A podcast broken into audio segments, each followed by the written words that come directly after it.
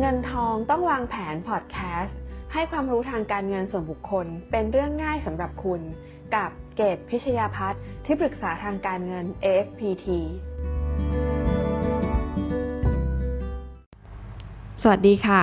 ยินดีต้อนรับเข้าสู่รายการ Smart Plan for Smart Life Podcast คุณอยู่กับเกตพิชยาพัฒน์ที่ปรึกษาทางการเงิน FPT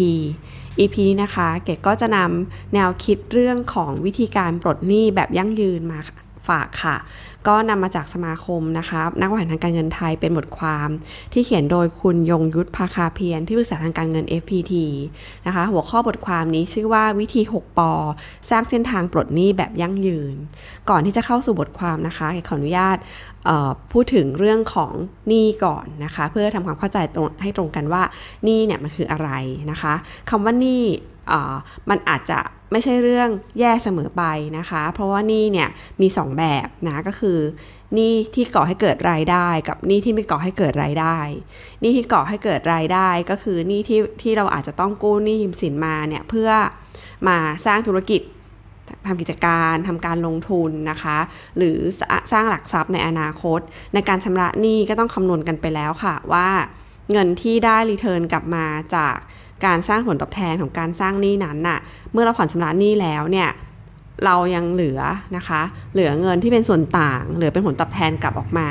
ก็ถือว่าเป็นหนี้ที่ก่อให้เกิดรายได้นะคะ แต่นี่ที่ไม่ก่อให้เกิดรายได้ ก็มักจะเป็นหนี้บริโภค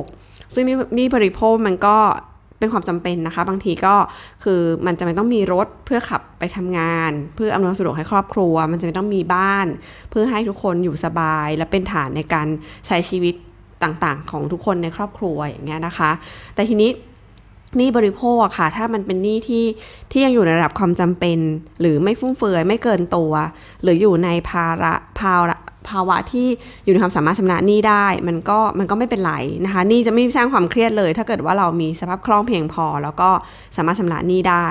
ถ้าหนี้ที่มันชำระไม่ได้ แล้วมันเกินตัวเกินความจำเป็น เรียกว่าฟุ่มเฟือยนะคะ แทนที่เงินก้อนนี้รถรถคันแค่นี้ก็ขับได้ละ บ้านหลังแค่นี้ก็อยู่ได้แล้ว พอทำอะไรที่มันใหญ่เกินตัว เรียกว่าติดเพดานของรายได้เนี่ยทำให้เสียโอกาสที่จะ นำเงินไปทำอย่างอื่นที่สร้างอนาคตสร้างความมั่นคงให้กับตัวเองและครอบครัวนะคะ ก็คือนี่บริโภคอีกอย่างหนึ่งก็นี่พวกการใช้จ่ายฟุ่มเฟือยนะคะ กินใช้ท่องเที่ยวต่างๆ ก็คือนี่เพื่อความสุขมันก็มีความจำเป็นนะคะ บางทีก็อาจจะ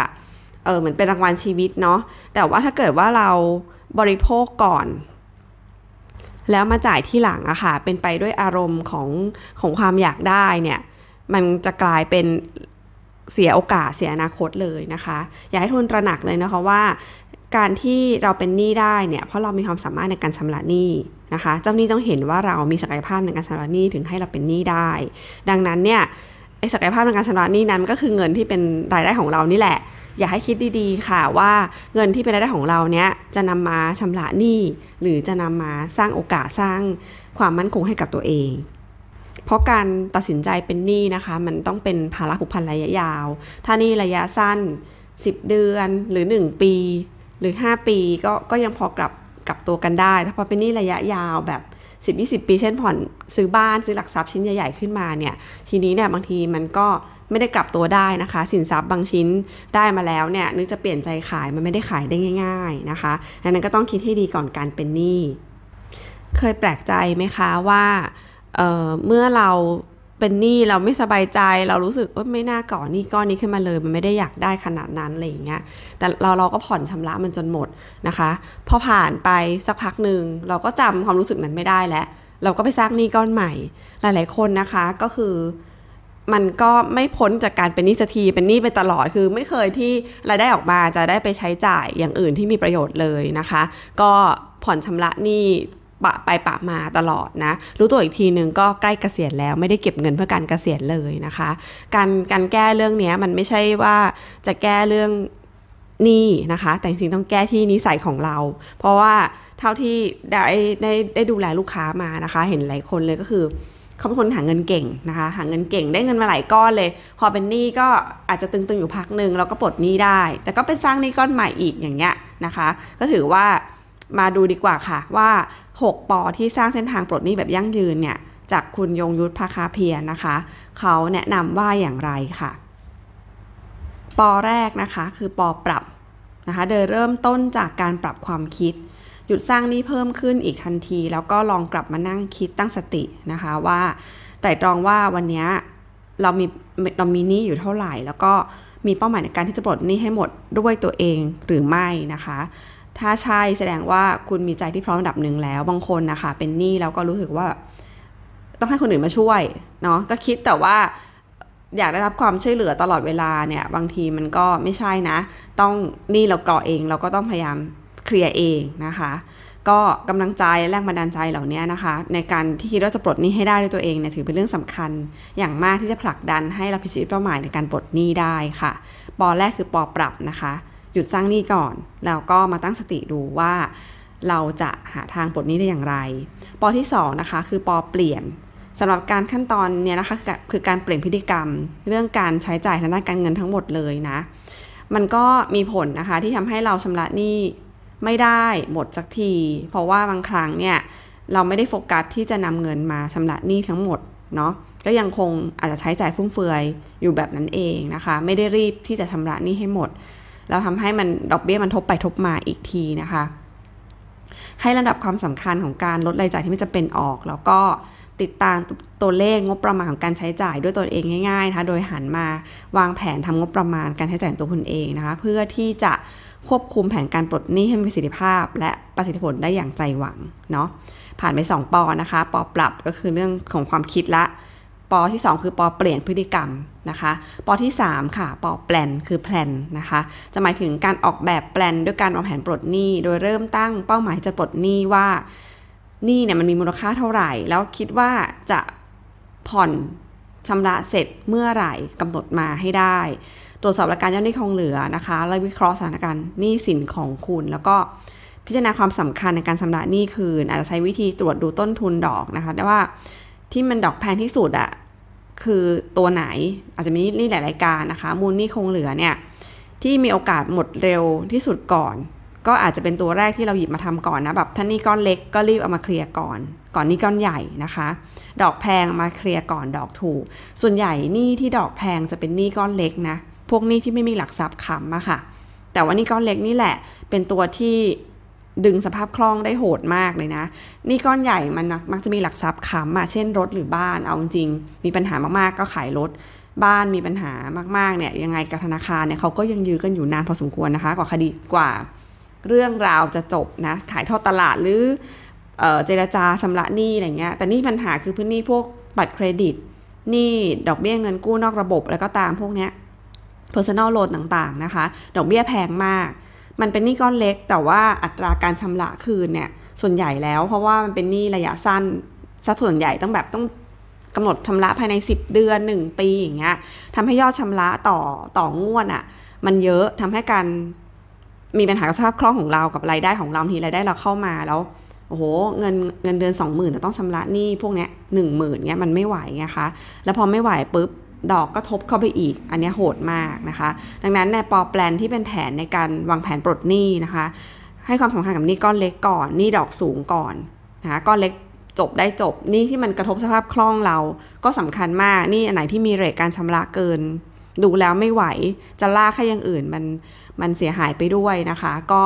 ต้องหาทางเจรจาให้ได้นะคะปอแปลน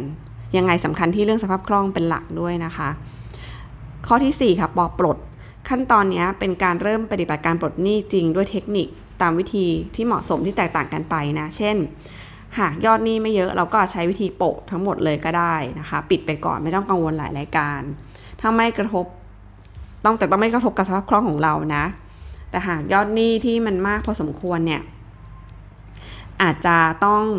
หาทางเจรจานะคะ เจรจากับเจ้าของเจ้าของเงินนะคะส่วนใหญ่ก็จะเป็นสถาบันการเงินเนาะหลักทรัพย์ไหนขายได้ขายนะถ้ามันดูจะไม่ไหวนะคะ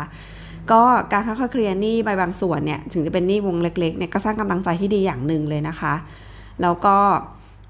ลองดูว่าสถานการณ์ไหนนะคะที่ตอนนี้ธนาคารแห่งประเทศไทยเขามีคลินิกแก้หนี้ด้วยนะอ่าเรานั้นดังนั้นเนี่ยถ้าเราคิดว่าเราคุยสถาบันทางการเงินไม่ไม่ได้ ไม่รู้จะเจรจายังไงนะคะ ลองขอความช่วยเหลือได้เซิร์ชคำว่าคลินิกแก้หนี้เข้าไปนะคะ ของธนาคารแห่งประเทศไทยในระบบเนี่ยในในเว็บไซต์ก็จะเจอนะคะเข้ามาแล้วก็ขอคำปรึกษาเจ้าหน้าที่ได้ ถ้ามันขั้นแย่ๆเขาจะเป็นคนกลางช่วยเจรจาหรือแนะนำได้นะคะ ข้อที่ 5 ค่ะ ปอปิด เมื่อกี้ก็คือปอปลดปอปลดนะคะหาวิธีปลดปอปิดนะคะ คือข้อที่ 5 แนวความคิดนี่คือมีเจตนาต้องการปิด โอกาสในการกลับมาสร้างวงจรนี้เดิมนะคะ ด้วยคำว่าวินัยอย่างที่เกดพูดตอนต้นนะคะว่า หลาย ๆ คนมันไม่ใช่มีปัญหาที่นี่ค่ะมีปัญหาที่ที่วินัยหรือนิสัยหรือความคิดที่จะกลับมาอยู่วังวนเดิม ถึงจะปลดหนี้ได้วางแผนได้ หรือได้ความช่วยเหลือจากจากคนรอบข้างก็ตามเพื่อให้ปลดหนี้อะ จนเคลียร์หนี้เสร็จแล้วอะสุดท้ายเขาก็ไปสร้างหนี้ใหม่ได้อีกนะคะ ดังนั้นเนี่ยข้อที่5นี่สำคัญมากคือ เป็นการตัดวงจรไม่ให้กลับไปที่วงจรเดิมอีกคือปอปิดนะคะ ปิดโอกาสในการกลับมาสร้างหนี้ได้ แล้วก็ใช้วินัยในการคำนึงถึงว่า เราเนี่ยต้องมีความสม่ำเสมอในการผ่อนชำระ แล้วก็อย่าไปสร้างหนี้ใหม่ รวมถึง การใช้จ่ายอะอย่างที่บอกนะ คนที่เป็นหนี้คือคนที่มีมีความสามารถในการชำระหนี้ ให้ตระหนักในคุณค่าของตัวเองค่ะ ว่าก่อนจะมีหนี้ก้อนเนี้ย เราเป็นคนหาเงินเก่งขนาดไหน แต่ว่าเงินที่ได้มามันมันไปหมดเลยอย่างเงี้ยดังนั้นเนี่ยตั้งอกตั้งใจในการใช้หนี้ซะนะคะ ก็จะหลุดวงจรนี้ได้นะคะ ลองใช้ชีวิตแบบพอเพียงนะคะ พอดีก็จะช่วยได้ข้อที่ 6 ค่ะปอปลูกสำหรับขั้นตอนนี้ถือว่าเป็นความต่อเนื่องของการของการใช้ชีวิตทางการเงินของคุณเลยนะคะว่า ไม่ว่าสภาพแวดล้อมที่คุณกำลังปลดหนี้อยู่นะคะ หรือหลังจากที่คุณปลดหนี้สำเร็จไปแล้วนะ คุณจะต้องค่อยๆ เริ่มปลูกสร้างภูมิคุ้มกันชีวิตใหม่ สร้างเครดิตที่ดีของตัวเองขึ้นมานะคะ สร้างทรัพย์สินให้งอกเงยใหม่ของตัวเอง แล้วก็วางแผนการเงินแบบเป็นระบบนะคะ เริ่มต้นโดยการทำบัญชีรับรายจ่ายสำคัญมากนะ ถ้าไม่ถ้าไม่รู้รายการรายรับรายจ่ายอะ่ะไม่รู้ว่าอย่างคนที่เงินเดือนประจำอะ่ะก็ยังไม่เป็นไรเพราะว่ารู้รายได้แน่นอนนะคะ อย่างมากก็คือ ลงรายจ่ายแล้วควบคุม แล้วก็พยายามดูรายจ่ายที่ฟุ่มเฟือยออก แต่ปัญหาคือคนที่เป็นฟรีแลนซ์กับเจ้าของธุรกิจจะยิ่งเจ้าของฟรีแลนซ์เนี่ยรายได้ไม่แน่นอน ก็ไม่บางทีก็คือบางเดือนมากบางเดือนน้อย ถึงแม้โดยเฉลี่ยทั้งปีรายได้จะเยอะนะคะ แต่ว่าไอ้เดือนไหนที่น้อยๆที่จัดการการเงินไม่ดีอะมันสร้างหนี้ได้พอเงินก้อนเยอะๆออกมา มันเอาไปใช้หนี้หมดเลย ก็คือระบบก็เรียกว่ารายได้ทั้งปีของคนที่เป็นฟรีแลนซ์ที่ได้ไม่แน่นอนเนี่ย ถึงจะมากกว่าคนได้เงินเดือนที่น้อยกว่าทั้งทั้งปีรายได้รวมน้อยกว่าเนี่ยแต่ว่าการจัดการการเงินของของฟรีแลนซ์ยากกว่าเยอะมากเลยนะคะ ให้ระวังตรงนี้ ส่วนเจ้าของธุรกิจก็ยิ่งยากเข้าไปใหญ่เพราะบางทีเนี่ยเงินลงทุนในธุรกิจกับเงินใช้จ่ายของเจ้าของเนี่ยมันมันปนกันนะคะบางทียอดรายรับเรารับเข้ามาเหมือนได้มาเยอะอะแต่เราต้องดึงเงินกลับดึงเงินกลับไปลงทุนใหม่ นะคะ ต้องแยกให้ออกว่าเงินแค่ไหนที่ดึงออกมาใช้ได้ ไม่ใช่ลากกันไปหมดเลยอย่างเงี้ยถ้าธุรกิจขนาดใหญ่เป็นระบบบริษัทที่ชัดเจนมีระบบบัญชีชัดเจนไม่น่ามีปัญหา แต่ส่วนใหญ่ก็คือ SME นี่แหละระบบเท่าแก่นี่แหละจะลำบากนะคะ ดังนั้นเนี่ยข้อที่ 6สำคัญนะคะ เรื่องปอปลูกก็คือ วางแผนการใช้ชีวิตทางการเงินระยะยาวให้ดี ถ้าพ้นมาได้แล้วนะ สร้างภูมิคุ้มกันให้ดี แยกให้ออกว่ารายได้เท่าไหร่ รายจ่ายเท่าไหร่จำเป็นแค่ไหน เหลือออมได้เท่าไหร่ และจะนำไปทำอะไรบ้างเพื่อให้มันงอกเงยนะคะ รักษาสภาพคล่องทางการเงินเอาไว้ให้ดีแล้วก็หมั่นหมั่นหาที่นะคะให้เงินงอกเงยด้วยศึกษาเรื่องความรู้เรื่องการบริหารจัดการทางการเงินนะคะแล้วก็จัดการความเสี่ยงสำคัญด้วยนะคะจัดความเสี่ยงคือพวกประกันต่างๆเนี่ยต้องทำให้ให้พร้อมนะคะแล้วก็ จากความเสี่ยงไม่ใช่แค่ของตัวเองนะ ของครอบครัวด้วย เพราะว่านี่บางทีมันก็เกิดจากการที่คนรอบข้างเราเกิดปัญหานะคะ เช่นเจ็บป่วยเข้าโรงพยาบาล แล้วเราต้องเอาเงินไปจ่ายค่ารักษาให้เขานะ ก็กระทบกระเทือนได้เช่นกันดังนั้นเนี่ยการทำประกันให้กับบุคคล ไม่ใช่ทำให้ตัวเองอย่างเดียวนะคะ ต้องถือเผื่อแผ่ถึงคนที่เรารับผิดชอบชีวิตเขาด้วยนะคะ ก็เพื่อเราทุกคนนะคะมีชีวิตที่ไม่เป็นทุกข์ของการเป็นหนี้แล้วก็ จะสามารถได้มีความสุขทางใจสำคัญนะ ฐานชีวิตกำลังใจของเราเนี่ย มันอยู่ที่ที่ความสงบสุขทางใจในระดับหนึ่งถ้ายังกังวลความเป็นหนี้ตลอดเวลาเนี่ย ยิ่งยิ่งไปกันใหญ่เลยค่ะหนี้ก็ใช้ไม่ไหว จะสร้างชีวิตที่มั่นคง หรือเติบโตสำเร็จก้าวหน้าก็ลำบาก เพราะว่ามันกังวลตลอดเวลานะ ดังนั้นเนี่ยหปอนี้นะคะ จะช่วยหยุดวิกฤตความทุกข์แห่งการเป็นหนี้ไปได้นะคะ เป็นการปลดหนี้อย่างยั่งยืน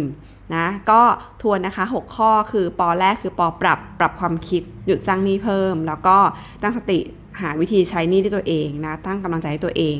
ข้อที่ 2 ปอเปลี่ยนเปลี่ยนพฤติกรรมนะคะในการใช้จ่ายด้านการเงิน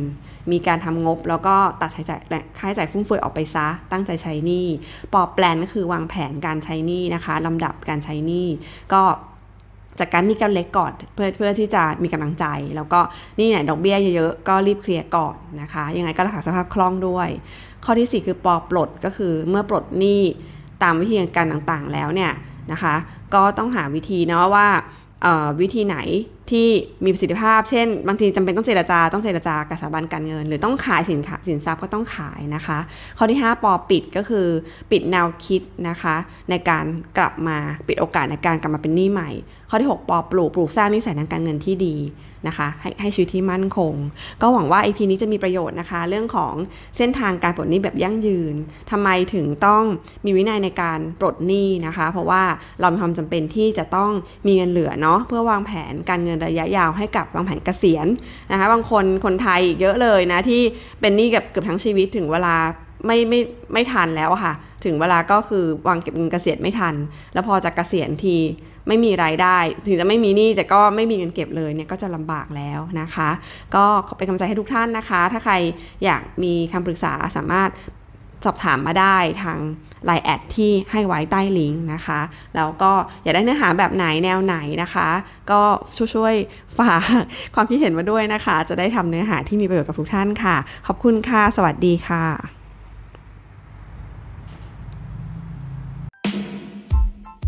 ขอบคุณทุกท่านที่ติดตามเงินทองต้องวางแผนค่ะ